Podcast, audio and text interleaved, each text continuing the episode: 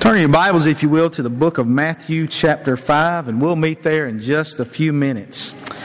I want to encourage all of our men uh, that uh, if you haven't signed up on the list uh, for our men's night out this Thursday, the bus will be leaving. I believe the announcement said at 5:30. We'll be going over to JW Steakhouse or JR Steakhouse uh, in um, Eastview. So uh, if you can go uh, and be a part of that, we want to encourage you to sign the list in the foyer.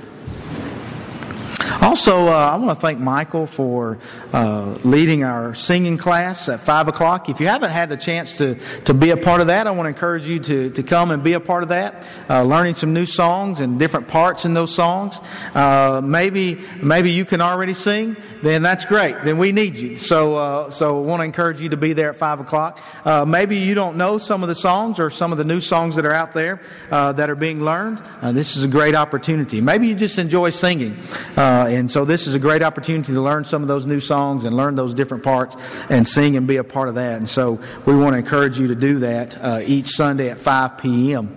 Uh, however, Michael's not going to be here this next Sunday, so uh, that'll uh, follow up the next Sunday after that. Uh, be mindful of our young people. Our young people tonight are down at Pickwick, and so uh, we're thankful that they're able to support them and the area wide that's going on there. but we do miss them, and so that's where they're at tonight. Um, I've mentioned uh, to some, I didn't mention it uh, publicly, uh, but uh, Greta and Mar- uh, Greta and Nolan are in Maryland tonight. Uh, Nolan has his checkup from um, from when he had his transplant in the morning. So, if you don't mind, I'll be praying for Nolan. I think I anticipate things to go well, but you never know. So, I'm thankful that they made it there safe. but he will have that checkup in just in the morning. We've been looking at the Beatitudes, and tonight I want to look at the one that comes from Matthew chapter 5 and verse 3. Jesus, the Bible says, seeing on the uh, multitudes, he went up on the mountain, and when he was seated, uh, his disciples came to him. then he opened his mouth and taught them, saying, Blessed are the poor in spirit, for theirs is the kingdom of heaven. I found several quotes that deal with this particular beatitude. Um, John Stott writes, Right at the beginning of his Sermon on the Mount, Jesus contradicted all human judgments and all nationalistic expectations of the kingdom of God. The kingdom is given to the poor, not the rich, the feeble, not the mighty, the little children humble enough to accept it, not, the, not to soldiers who boast that they can obtain it by their own prowess. Um, Dietrich Bonhoeffer says Jesus knows all about the others too, the representatives and preachers of the national religion, who enjoy greatness and renown, whose feet are firmly planted on the earth, who are deeply rooted in the culture and piety of the people and molded by the spirit of the age. Yet, it is not they, but the disciples who are called blessed. Theirs is the kingdom of heaven.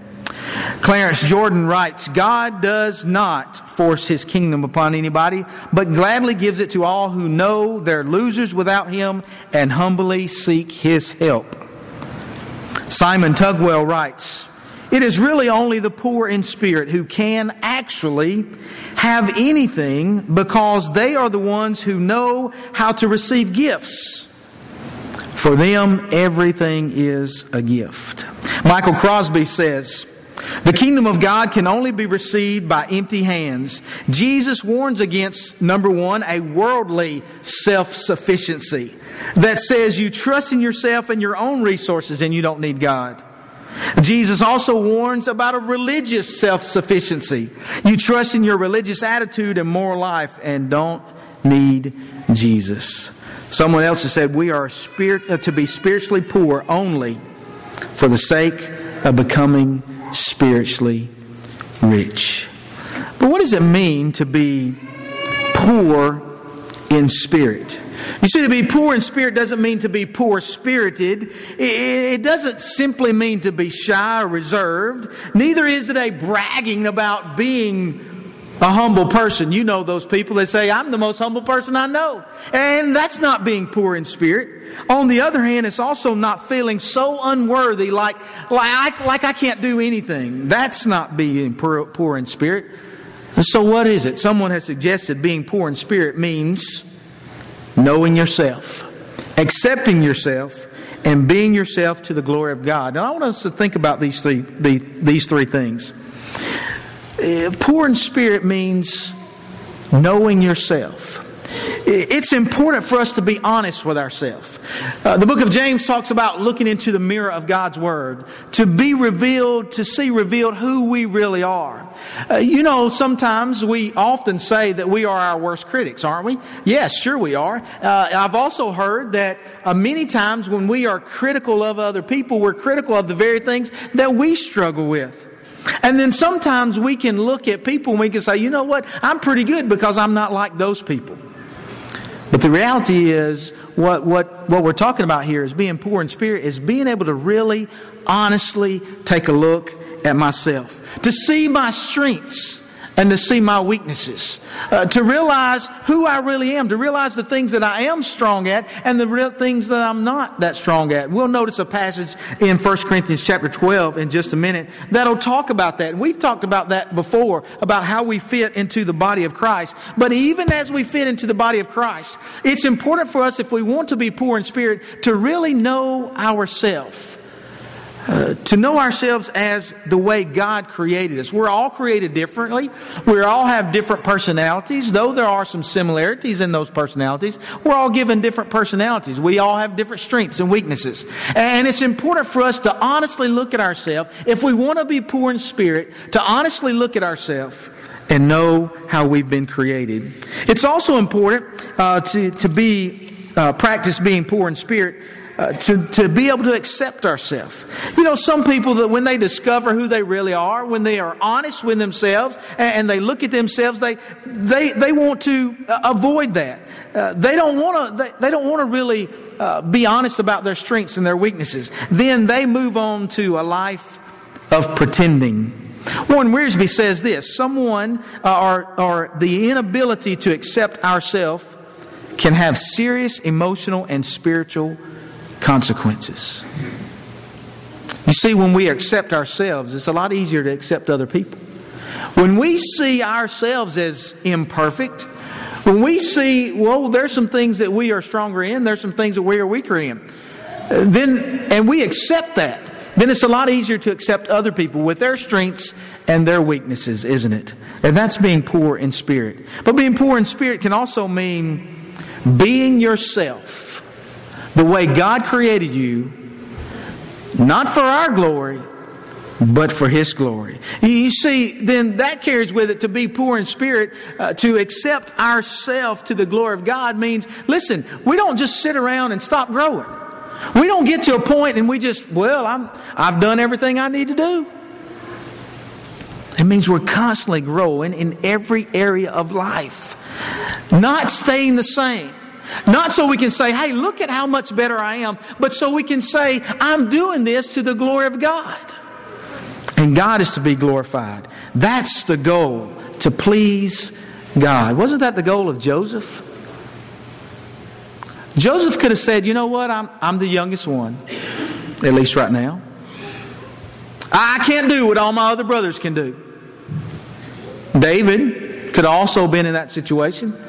Yet he didn't. God used him, he gave him these visions, and God used him to protect the people. Now, there was a difficult route to get there, but God used him to protect the people. He kept growing. And his goal was to please God. He accepted his position. He accepted who he was. But he did it to the best of his ability for the glory of God. You see, when we do that, it means we use our strengths to overcome our weaknesses. And it means we use our weaknesses to discover how we can grow more to glorify God. Paul said in 2 Corinthians chapter 12 and verse 10, Therefore I take pleasure in infirmities. Paul accepted where he was. He accepted how God was using him. Even if it meant being persecuted, in reproaches, in needs, in persecutions, in distresses for Christ's sake. For when I am weak, then I am strong. Well, we might look at that and we say, yeah, but that's the Apostle Paul.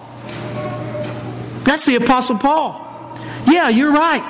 That's the same one who said, you know, there's sometimes the, the times the, uh, the things that I want to do, I don't do, and the things I don't want to do, I do.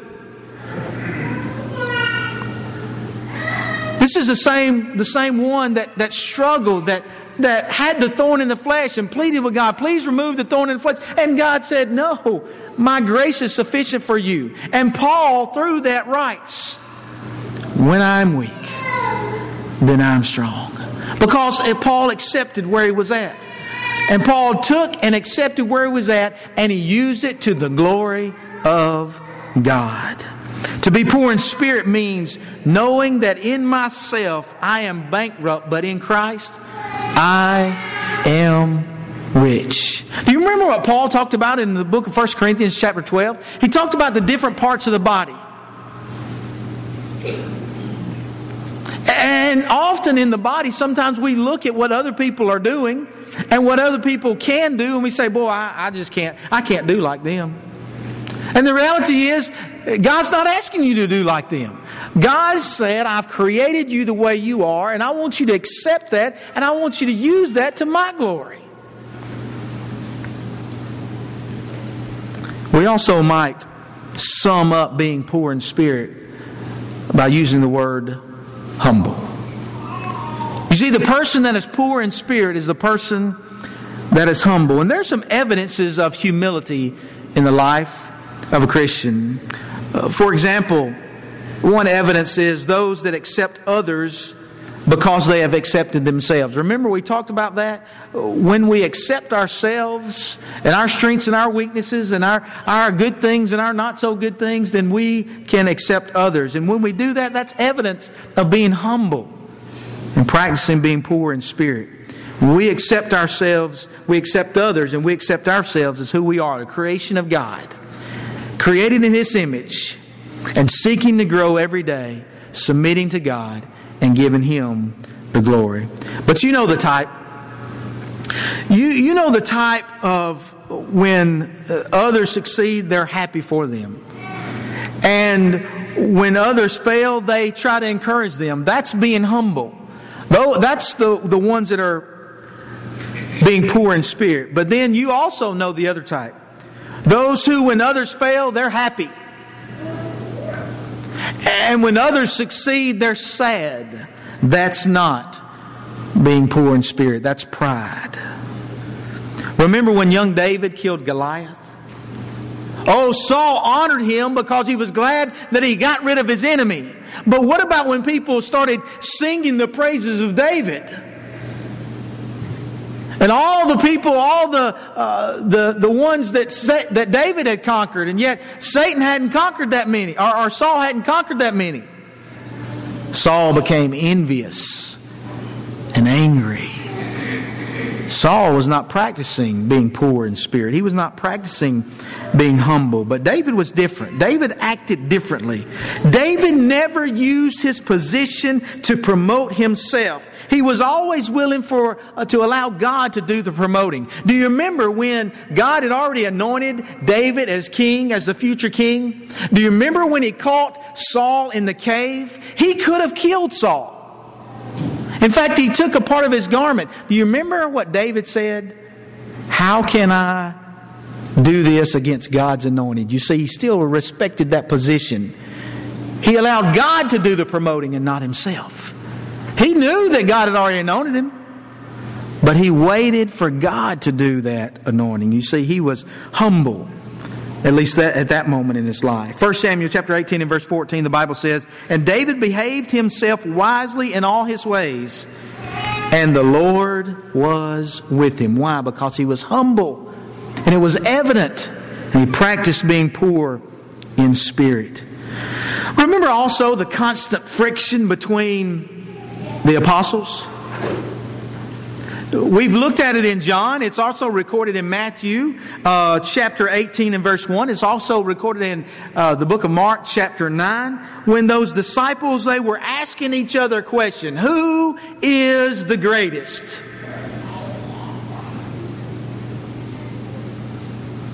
Now let me ask you a question. If I'm concerned about who the greatest is, can I be humble? Can I be practicing living poor in spirit? Well, we all know the answer. You see, and they struggle with that. And it's interesting that when they were struggling with this question, that Jesus then pulls aside a child And he says, Unless you become like a little child, you cannot enter the kingdom of heaven. Why did he do that? Because a child knows he's a child and he acts like a child. Some people would con- consider it offensive if a child began to act like an adult when they're supposed to be acting like a child, and vice versa. We would look at an adult that acts like a child and see it as offensive, wouldn't we? You see, because an adult acting like a child is not accepting themselves and not accepting themselves as God created them and not accepting their place and using it for His glory. They're not practicing humility and being poor in spirit. You see, King Saul, he pretended to be something he was not. He was not humble. But many times he pretended to be. But he didn't humble himself like a child in order to be all God would have him to be. Even when God gave him second and third chances, when you look at the life of King Saul, when God gave him those chances, he continued to be rebellious and disobedient to God. And his chances eventually ran out. And God was not with him anymore. And he ended up taking his life in battle. Another evidence of being poor in spirit and humil- being humble in the life of a Christian is accepting circumstances. Now, this one, this one's a little tough. Because for all of us, I know myself, when, when things are going great, man, it's easy to be happy. It's easy to accept those circumstances. But when things are not going my way, it's a little harder, isn't it? Remember how we started, though? It's important that we honestly look at ourselves and we honestly look at our strengths and our weaknesses and we accept who we are. Not for our glory, for the glory of God. And that's being humble. And that's being poor in spirit. And that's evident. That's evidence of a life, a Christian life lived in humility. When our circumstances do not go our way, do we become angry and critical? Uh, when my circumstances do not go my way, am I trying to manipulate circumstances for my own benefit and comfort? Am I willing to give in to make things easier for somebody else? Do I cut corners and pull deals to accomplish what I want in life? You see, that's not being poor in spirit. That's not being humble if that's the way we are. But that's the challenge when things are not going our way. That's why we need Jesus. That's why we need to read Matthew chapter 4 and see when Jesus was in a difficult situation, how he handled that. He kept on saying to Satan, but it is written. How did Jesus handle a situation when, when people were trying to kill him? Well, when it wasn't his time, there was nothing they can do because God wasn't going to allow it. But when it was his time, when it was his time, he accepted it. All to the glory of God. And folks, for you and I, the child of God, that's where it gets tough, difficult. That's where we need prayer. We'll talk about some of those in a minute. That's where we need encouragement from one another. That's why it's important we're together. Not, it's not just about uh, coming together for a service, but other times. That's why it's important we're together and we encourage one another. Paul said in Philippians chapter 4 and verse 11, For I have learned in whatever state, what's that? Circumstances. I have learned in whatever circumstance I'm in to be content, to accept it, to be humble, to practice a life of being poor in spirit, and give God the glory. Now, this doesn't mean that the Christian never tries to improve their circumstances, uh, because that, that's, that would be complacency, wouldn't it? That's not contentment. But it does mean that the poor in spirit do not become irritated and uncomfortable in circumstances and spend their time complaining to God and mankind. Another evidence of humility in the life of a Christian is a right attitude toward things. The person who is poor in spirit does not find his satisfaction in things, that he can do or things that he cannot do. Whew, let me let me let me share that again because that I struggle with that. A person who is poor in spirit does not find his satisfaction in things he can do or things he cannot do. He doesn't find satisfaction in things that he can do with or things he can do without. Because it's all in God. Paul said in Philippians chapter 4 and verse 12, I know both how to be abased and how to abound. I know how to have nothing and I know how to accept the things that, that the blessings that I have been given. And not allow them to be my master, Paul would say.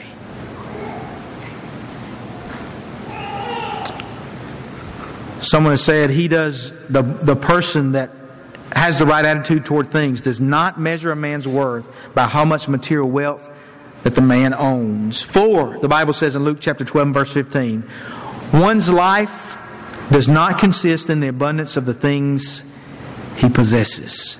If things change my attitude, then things are my master and not God.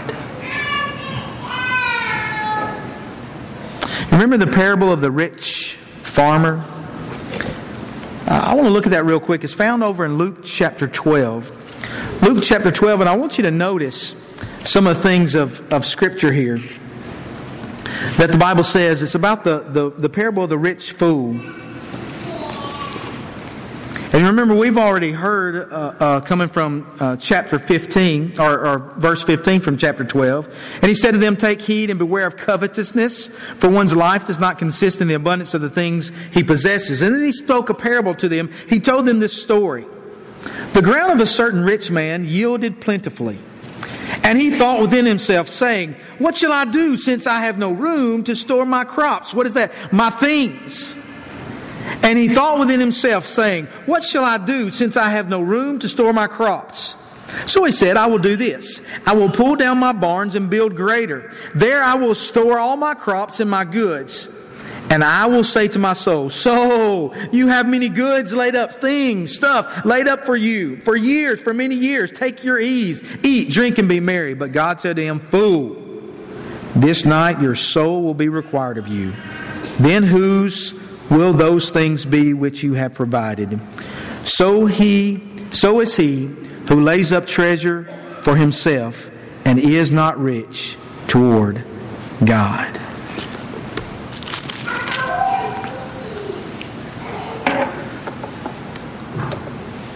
The one who lives a life of humility has the right attitude toward things. He sees those things as blessings from God and not as things that should possess him. Someone has said material wealth is either a window through which he, we see God or a mirror in which we see ourselves. Someone also once wrote, A man is rich in proportion to the number of things which he can afford to let alone. Paul said it better in 1 Timothy chapter 6 and verse 7. For we brought nothing into this world, and it is certain we can carry nothing out. And having food and clothing with these, we shall be content. That's evidence of a life of humility. But why does being poor in spirit and living a life of humility bring blessing?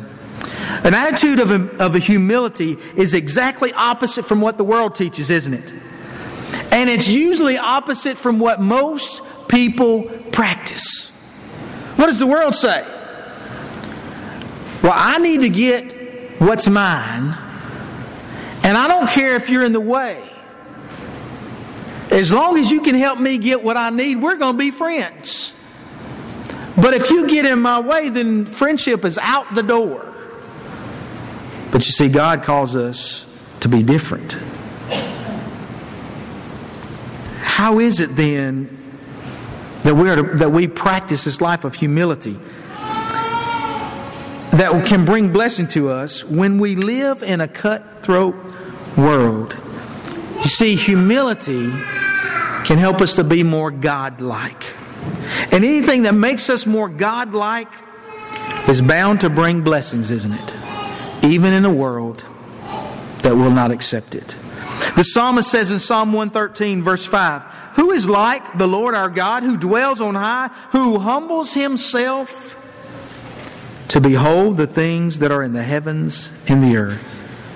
The Son of God, the Bible says, Philippians chapter 2 and verse 8, humbled himself and became obedient unto death, even death of the cross.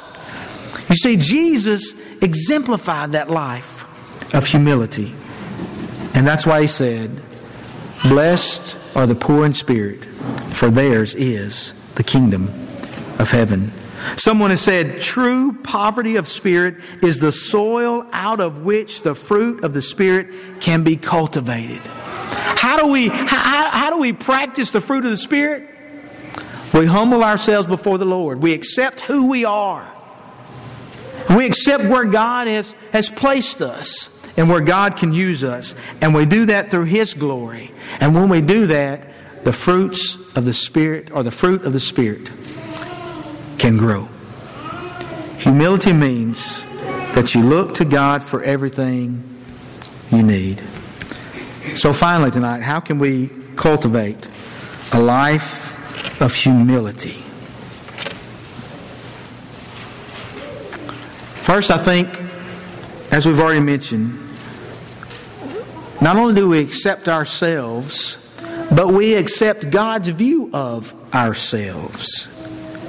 You see, we had to do that when we became a Christian, didn't we?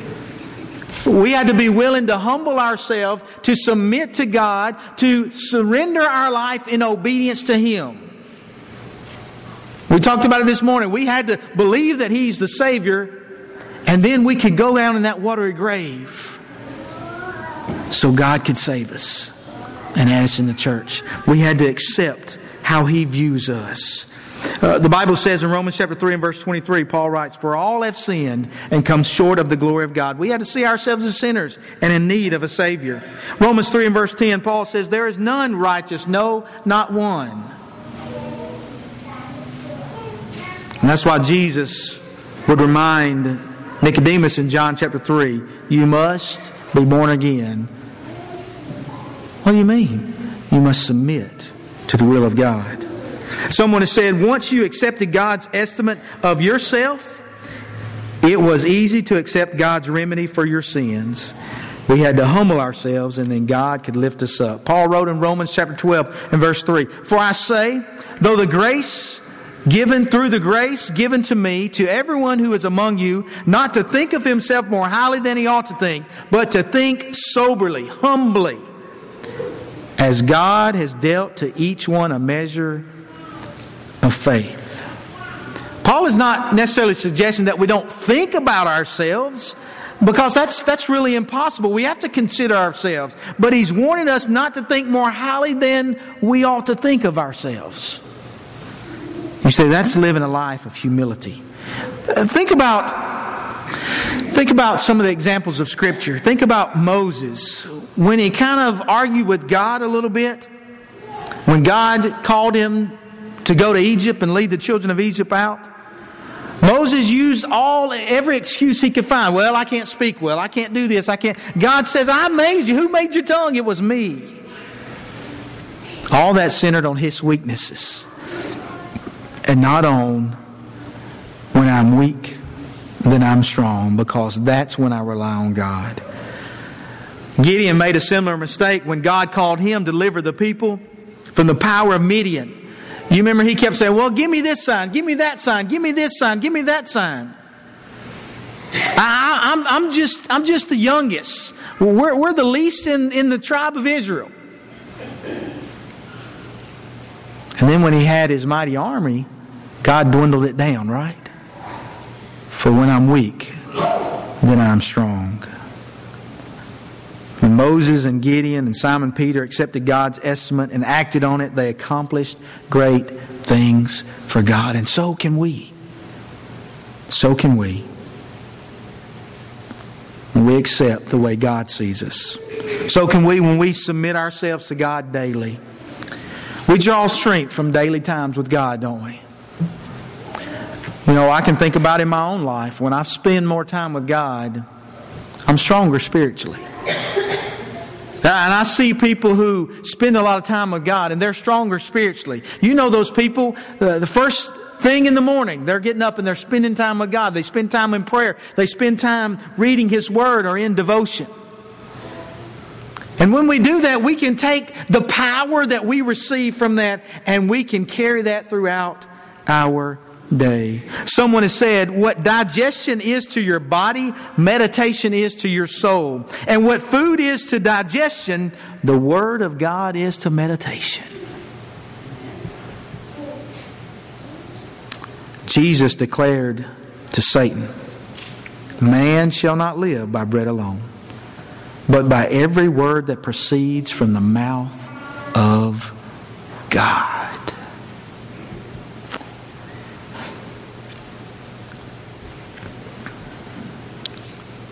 See, it's important. It's important that we submit ourselves to God daily. It's important that we spend time with God daily.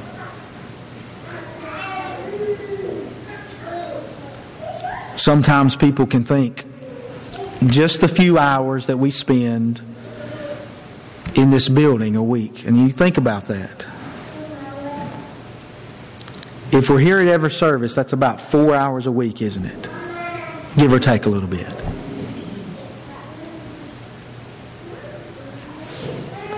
That helps us. And that part's important. But think about that added to what we do daily.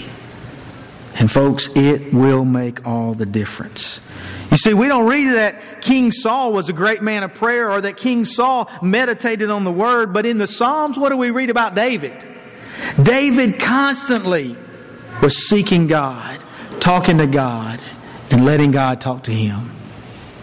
Now, granted, we understand we understand the situation that really humbled David, don't we? We do understand that.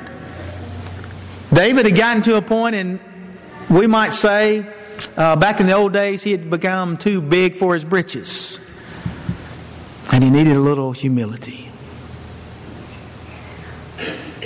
And then we read that truly humble life in the Psalms.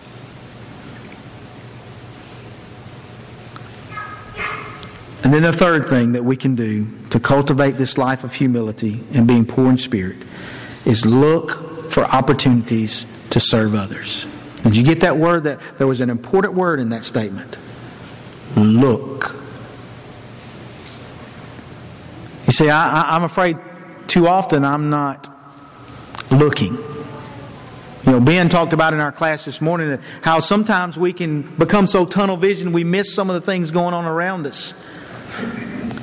You see, can, it can help us to live a life of humility when we look for opportunities to serve.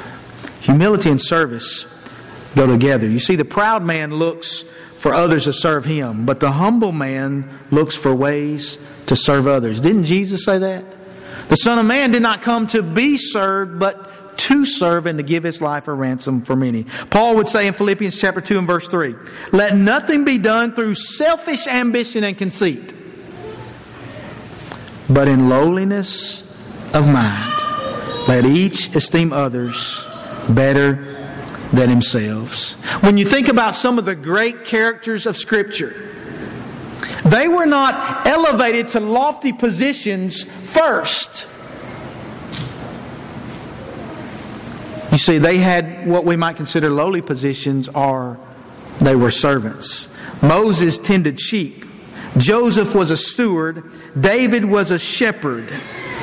And because they were faithful in the little things, God elevated to them uh, to higher positions where they could continue to glorify God in a bigger way. Blessed are the poor in spirit, for theirs is the kingdom of heaven. The story is told of a young American student who visited the Beethoven Museum in Bonn, Germany. The student became fascinated by Beethoven's piano that was on display there. It was a thrill to think that Beethoven had composed some of his greatest works on that piano. The student asked the museum guard if she might play a few notes on it. To help persuade the guard, she slipped him a very generous tip. The guard agreed, and the girl went to the piano and played the opening of Moonlight Sonata. And as she was leaving, she said to the guard, I suppose all the great pianists who come here to play, uh, uh come here, they want to play on that piano. The guard shook his head and said, No. The famous Polish, Polish pianist, when he was here a few years ago, he said he wasn't worthy to touch it. A life of humility. Jesus said, Blessed are the poor in spirit, those who practice a life of humility, for theirs is the kingdom of heaven. Maybe you're here tonight, and for whatever reason, um, you're outside of Jesus Christ. It's our prayer. If you truly believe that Jesus is your Savior, the Savior of the world, the Son of God, who came in the flesh, walked on this earth, showed who God really was, established the church, died on the cross for our sins, was buried, was raised, and ascended back to heaven to sit at the right hand of the throne of God to prepare and he's prepared that place for us through his death, burial and resurrection. You tonight can come in contact through that death, burial, and resurrection, to that blood that He shed on the cross, through the water of grace of baptism, if you truly believe, and we will assist you in that tonight. Maybe you're here tonight and um, maybe there's been some things in your life. Maybe to some degree we've gotten too big for our britches and we need some humility. And you want to ask God for forgiveness and ask God for help. And maybe it is you're here tonight. And I want you to look around. Our crowd might be a little smaller, but you got people here that love you. And if you're struggling with something, we want you to know don't walk out of these doors, continue to struggle without help. We have people that will be here for you, that will love you, and that will help you through those struggles. If you need to respond to the Lord's invitation, don't wait another moment, but come forward and let us assist you any way we can as together we stand and sing.